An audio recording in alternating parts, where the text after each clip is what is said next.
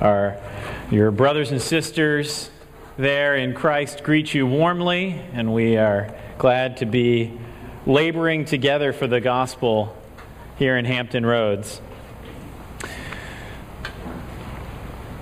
So this Christmas is a time to get together with family, right? And we, many of us, spent good time with our families, and I was reminded of something that it's hard to forget about my family. We are a very competitive group.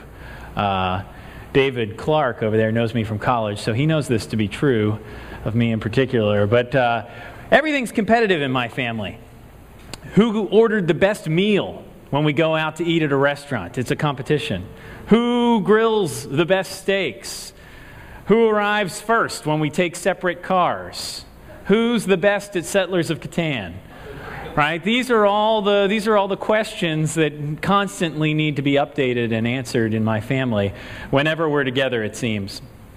Hopefully your family isn't quite to that extreme, but maybe you can relate in some way to this spirit of competition. Maybe you can relate to this spirit of competition with your coworkers, or maybe if you're a student, you can relate to this spirit of competition with your classmates. But what happens when this spirit of competition enters the church? We see hostility, we see divisions, we see territorial disputes between different ministries and rivalries. And Paul's first letter to the Corinthians addresses a church where all of this is going on. From the very beginning of this letter into chapter 3 and then beyond, Paul's addressing something very basic to the human heart, and that's our competitive desire for status, recognition, reputation. So we're going to take a break this morning. I know you guys have been studying the book of Luke. We're going to take a break this morning, and we're going to look at this message that the Apostle Paul gives to the church in Corinth from chapter 3. Verses 1 through 23. It's printed in your bulletins, so please follow along as I read the text. I, brothers, could not address you as a spiritual people, but as a people of the flesh, as infants in Christ. I fed you with milk, not solid food, for you were not ready for it. And even now you are not ready, for you are still of the flesh. For while there is jealousy and strife among you, are you not of the flesh and behaving only in a human way? For when one says, I follow Paul, and another, I follow Apollos, are you not merely being human? What then is Apollos? What is Paul?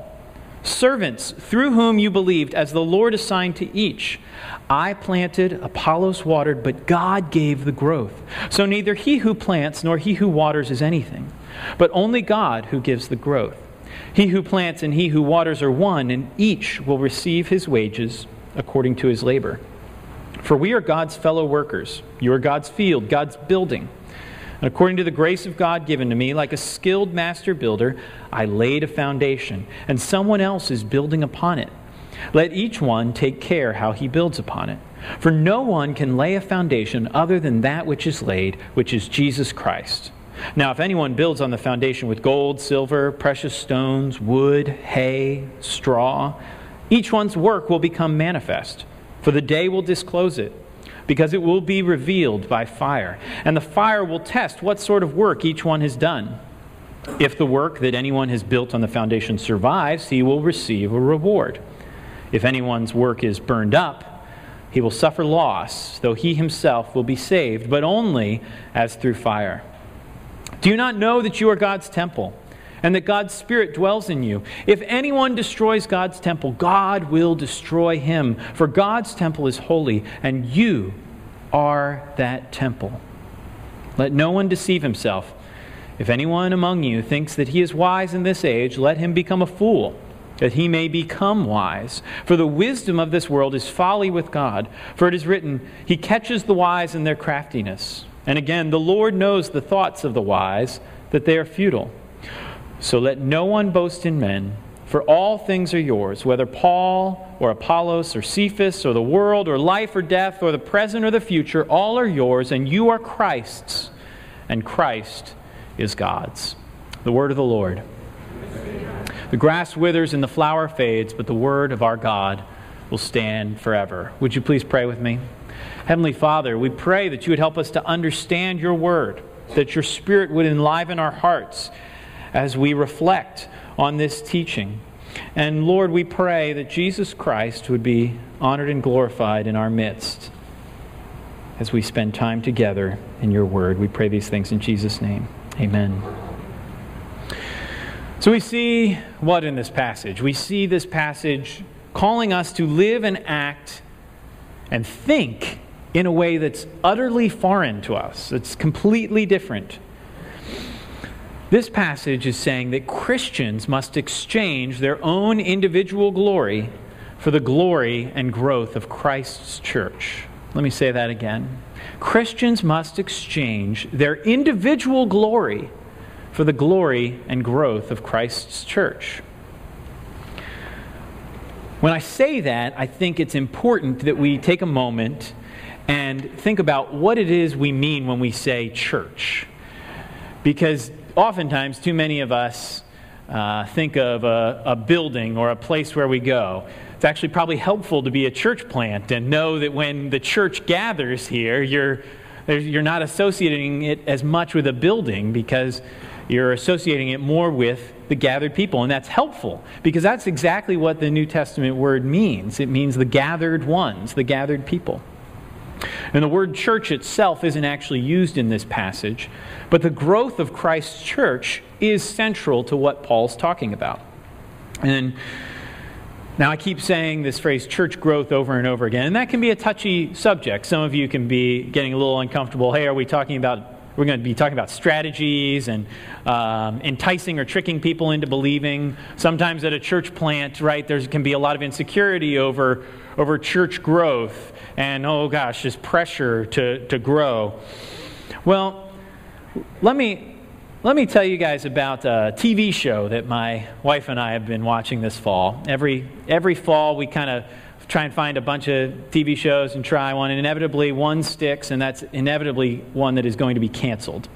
My wife has an amazing knack. She's here with me today. She has an amazing knack for having her favorite new show every fall be one that is destined to be canceled. But it works out well because then we don't get stuck watching it for years, 13 episodes and we're done. But so this fall, it's already been canceled, by the way, the show was Selfie. This comedy that was kind of the latest remake of Pygmalion or My Fair Lady, where in modern age, this woman working for this pharmaceutical company named Eliza was totally image obsessed. Millions of Twitter followers and Instagram followers, and then her reputation got ruined very publicly. And she's desperate to remake her image. And meanwhile, there's a guy at this company whose great skill is repackaging, rebranding drugs that aren't selling well or products that aren't selling well and just giving them a new facelift, so to speak. So she wants her to do the same thing. She wants him to do the same thing for her. Rebrand me, repackage me. But what, of course, the show's all about is he can't just change her image. There's something substantive that needs to change within her. The image obsession has to change. And when the church talks about growth, unfortunately, too often we fall into the same problem as that Eliza character in that show, where we think, okay, we just got to change what we're doing a little bit. We just got to make ourselves look a little bit more appealing, and then all the followers will come back. Everybody will want to be, everybody will be attracted to us. But this is not what we're talking about when we talk about church growth. At least it shouldn't be what we're talking about. Instead, we want to be talking about the growth of the kingdom of God, the expansion of God's kingdom, and the growth of His people. The building of the church. And it only happened not through fun gimmicks and new logos, but through the actual changing of hearts. So we're going to look at three aspects of church growth today. The first is that the church is built by God. The second is that the church is built through His people. And then the third is that the church is built for the glory of Christ. Built by God, built through his people, and then finally built for the glory of Christ. So let's begin by looking at what it means that the church is built by God by looking at the first half of our passage there. The Corinthian church has been looking at preachers the same way that Corinthian society looks at other teachers and public figures. And what does that mean? They're saying, well, which one am I going to attach my identity to? So we see in verse 4, one is saying, I follow Paul. Another saying, I follow Apollos. And he's saying, and Paul says, aren't you? You're merely being human. You're looking at this the same way everybody else around you looks at things, which is why I couldn't address you as a spiritual people, but I have to address you as infants in Christ, because you haven't gotten the very basic nature that the kingdom of God just works completely differently than the world around us. What does the world around us do? Well, even today, we see people, ourselves included, wanting to fix our identity to celebrities or to political parties or politicians, or ways of thought. What are the bumper stickers on your car or the celebrities in your Twitter feed? But Paul is stepping back and asking the question, okay, you're doing the same thing in the church, right? You're saying, I follow this leader. Oh, I'm one of these people. Well, what then is Apollos? What is Paul? He asks in verse 5. And his answer is this: servants through whom you believed, as the Lord assigned to each. And then what follows is a metaphor about how the gospel message has taken root in the hearts of the Corinthian church. Paul planted, Apollos watered, but God gave the growth. And that's key, because we know that the church is built by God. And so we have this agricultural metaphor showing us this. And then what that means when we see that it's God giving the growth is the position of Paul and any other Christian leader is actually then put in this low place. Because yes, Paul laid the foundation, but what he's implying here is that God could have used any of his servants to do this. Paul and Apollos are each merely serving in the field, according to this metaphor. Let's look more closely at the metaphor. Look in verse 5.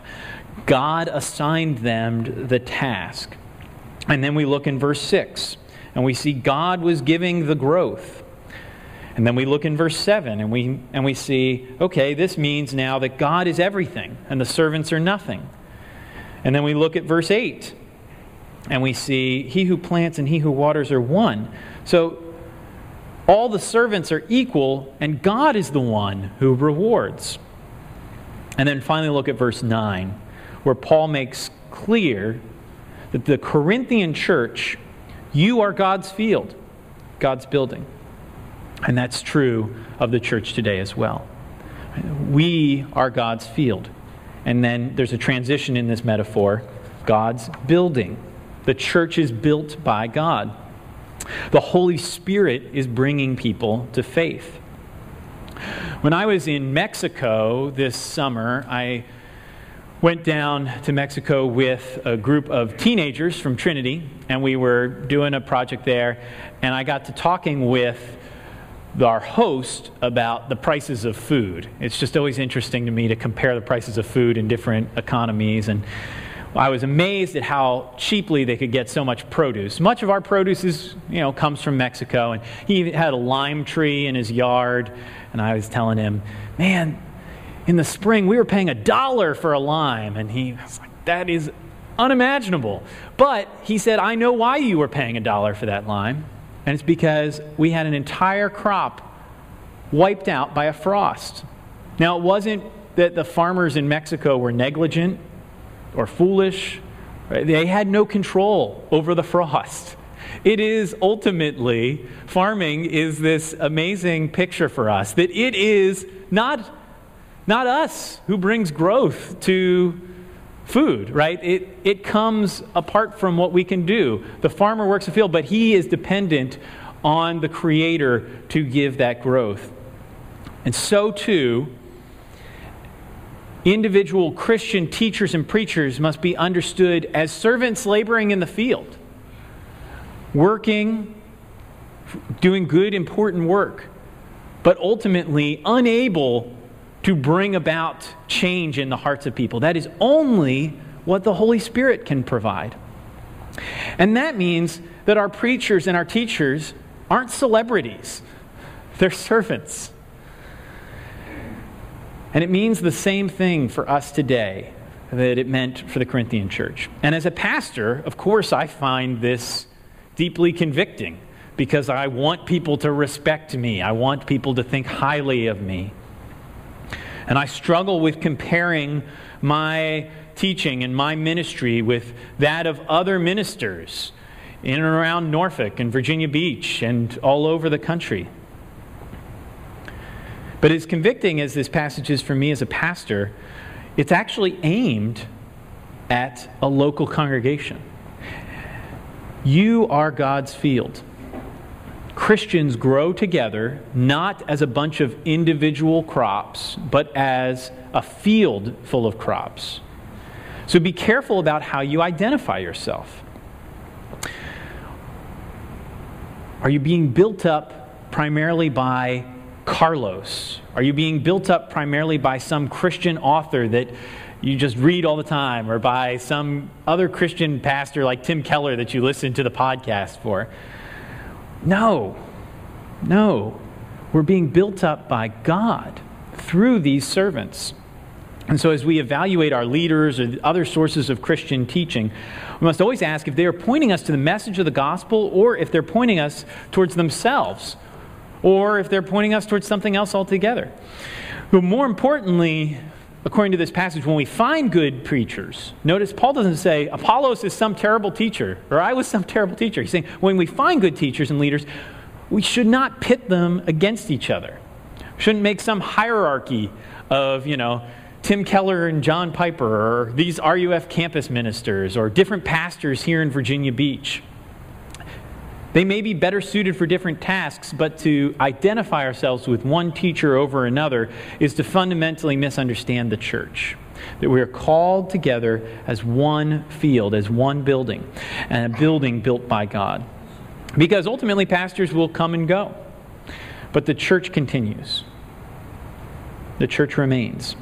God will provide workers for the field, but it's only healthy when it's rooted in Jesus.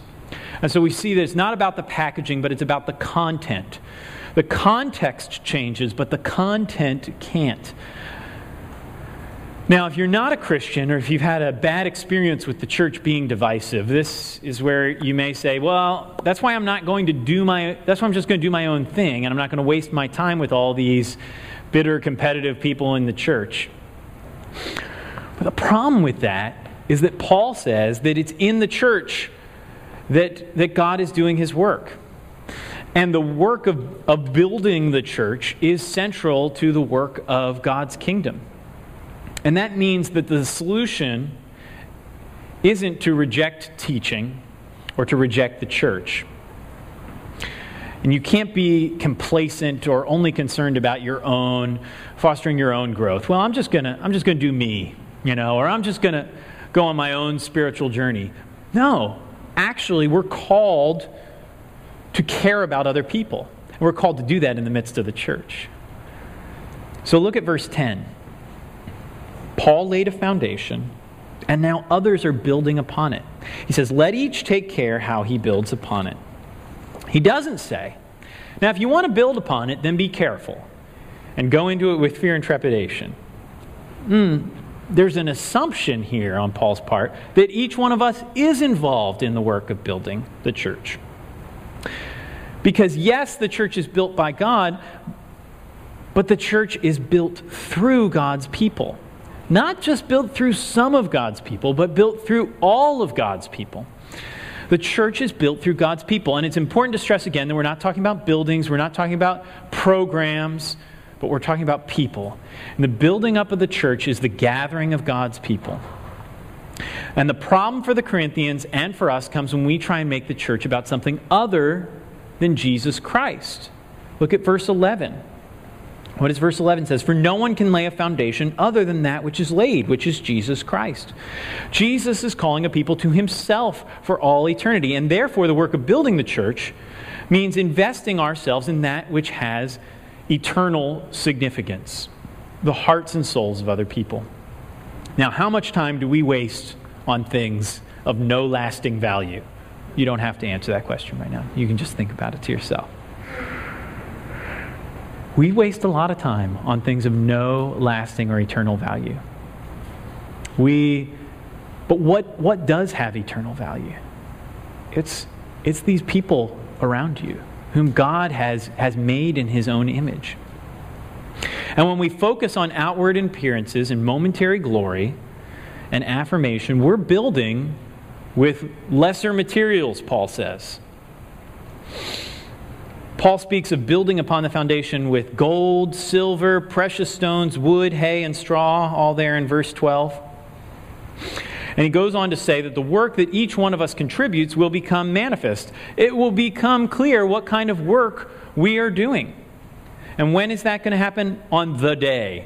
Paul's referring to the day of judgment, the day when Christ returns to claim his prize, the church. And at that time, all of our efforts to get people to respect us, all of our efforts to get people to follow us, all of our efforts to get people to behave the way we want them to, all those efforts are going to be exposed for what they are. And they're not going to be exposed as glorious kingdom efforts of gold and silver and precious stones, but as self-serving and worthless efforts of hay and wood and straw, because they detract from Christ and they point not to salvation. This was the whole problem with the Pharisees in Jesus' day, that they were pointing not to salvation, but to their own works and to their own respectability.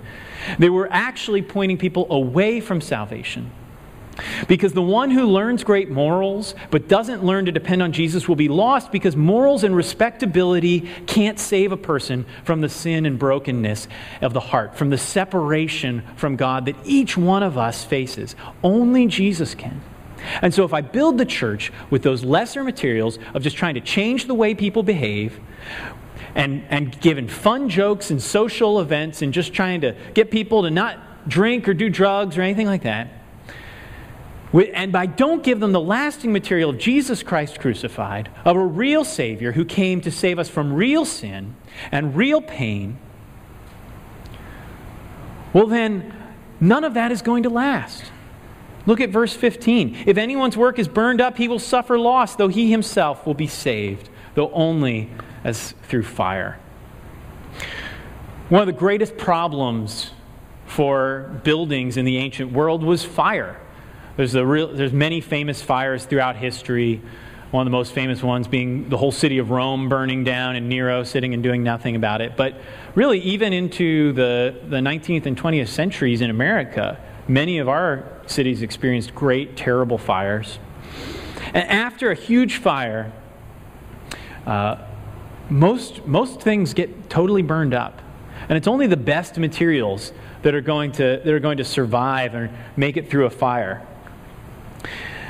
And the greatest, and so I may still be saved, is what Paul's saying, even though I'm building with these lesser materials. But the problem is that the people who I'm giving these other things to, this stuff that's not the gospel, if they're trusting and hoping in these other things to save them, there will be great pain. There will be great suffering, because just behaviorism doesn't save. Or any other good thing or other teaching other than Jesus that you want to give people, if they don't know Jesus, is not going to save. And that's why it's so vital that not only our leaders, but everyone here, everyone in the church, keep the gospel front and center in what we are proclaiming. And that we don't keep it to ourselves, but that we actually build with it. That we actually build the church with the gospel that we have been given. That is the material that the Lord wants us to use. And so we preach salvation through our crucified Savior, Jesus, and nothing more. Because that is what the Lord uses to draw people to Himself, to become living stones in this temple that is the body of Christ. And that's the kind of building that the church needs more of. Finding the needy, finding the broken, finding the sinful people, and introducing them to Jesus. Verse 14 says, that kind of building will receive a reward. I'm sure a lot of you saw the Lego movie last year. It was a good movie. I felt like it was a little hard on the people who like building according to the plan. If you are one of those people who like to get your Legos and open the box and build exactly what you're supposed to, the movie may not have been for you. But there were a couple messages in the movie, and actually I think one of the better messages in the movie was on the importance of building together. The son and the father building together. Sorry, I just spoiled it if you haven't seen it, but you've had a year at this point, so. Right, but imagine two children building with Legos, right, and working together, totally building different things, but working together. They're each build. What they build in the end may look really weird, and you may not really be able to identify it. But they, you know, they can build something that you will come as a parent or as whoever's kind of responsible for them, just be like, yeah, that's great. But when one of the kids comes in and starts like picking up the Legos and throwing it at the other one and just stomping on things, well, then you've got a problem. You've got to remove that. You've got to remove that child. Put that child in timeout. And verses 16 and 17 are some difficult verses in this passage, but I think they're really crucial for understanding the importance of the church. We have to understand that God has made His Spirit to dwell in the hearts of His people.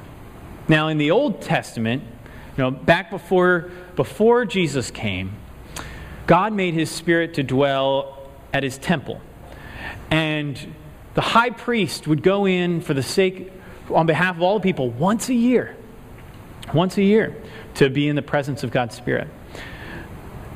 But now, Jesus has come, and He has poured out His Spirit on all of His people. So His Spirit is now resting and dwelling in our very hearts. Paul's saying divisions in the church are painful. Divisions in the church are foolish. But ultimately the Lord will still work through them. But the warning in verse 17 is against the work that attacks the hearts of God's people. Because it's actually an attack on the work God is doing.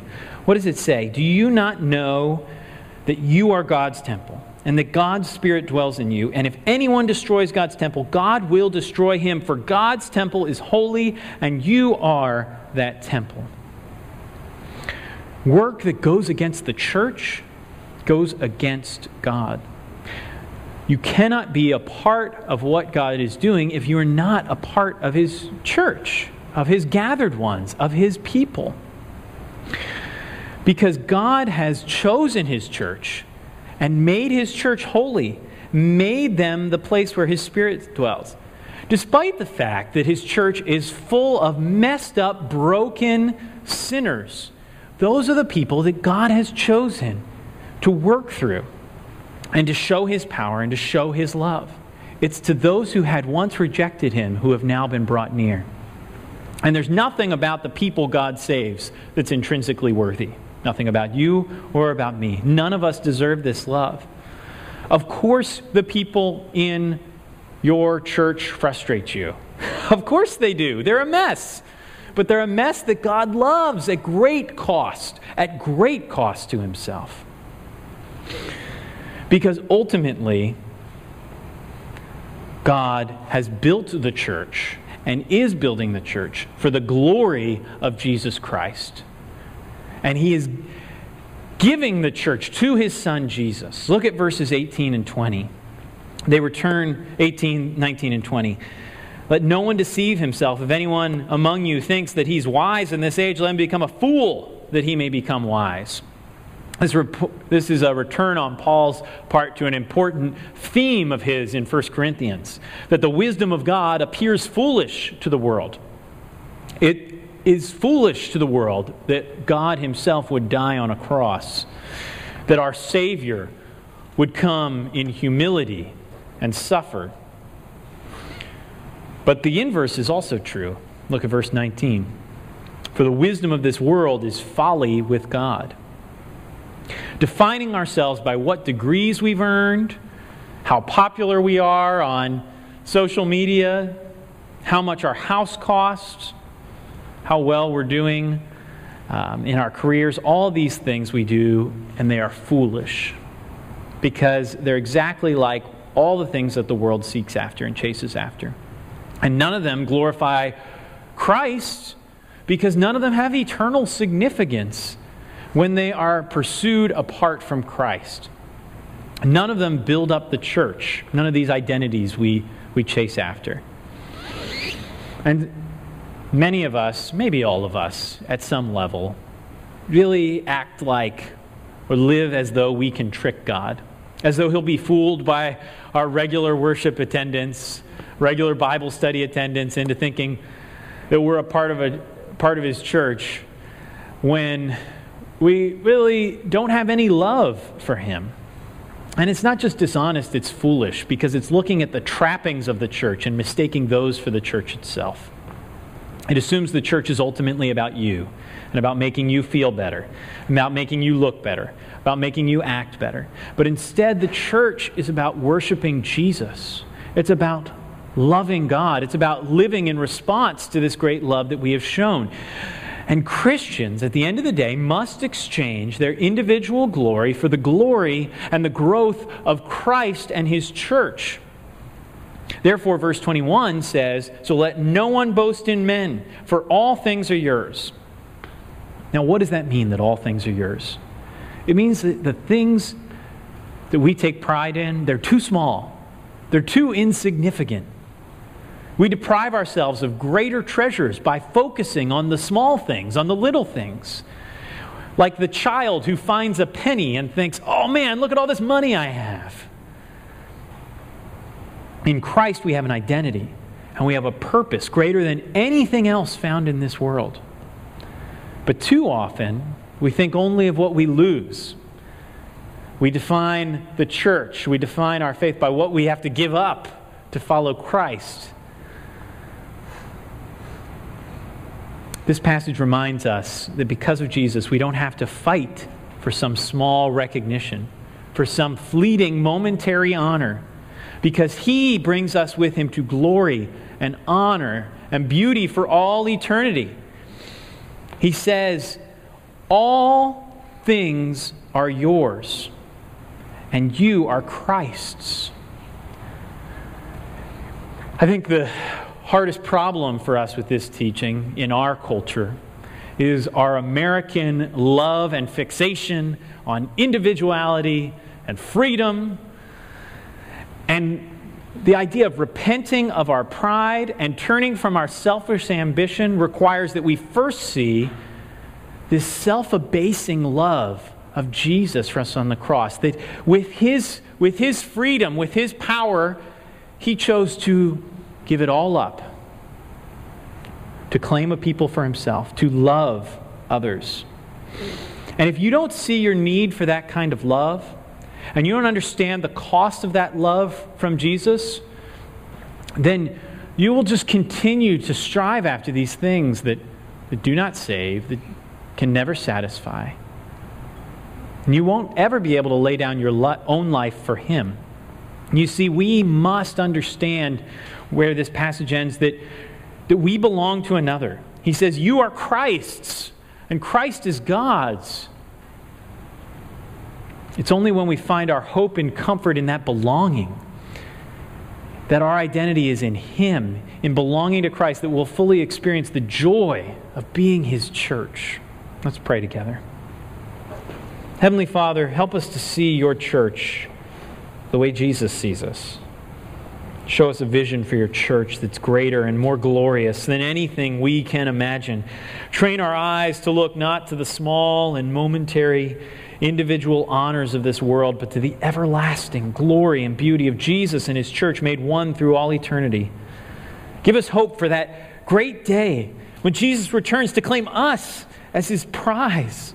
Sustain us as we wait with eager expectation, and fill us with your Spirit as we seek to serve you in our homes, in our schools, in our neighborhoods, in our places of work. Give us the faith to enter into the work of building your church by sharing with the world the glorious news of your great love. We pray these things through the precious name of Jesus Christ, our Lord and Savior. It is for his glory and praise that we have been gathered. Amen.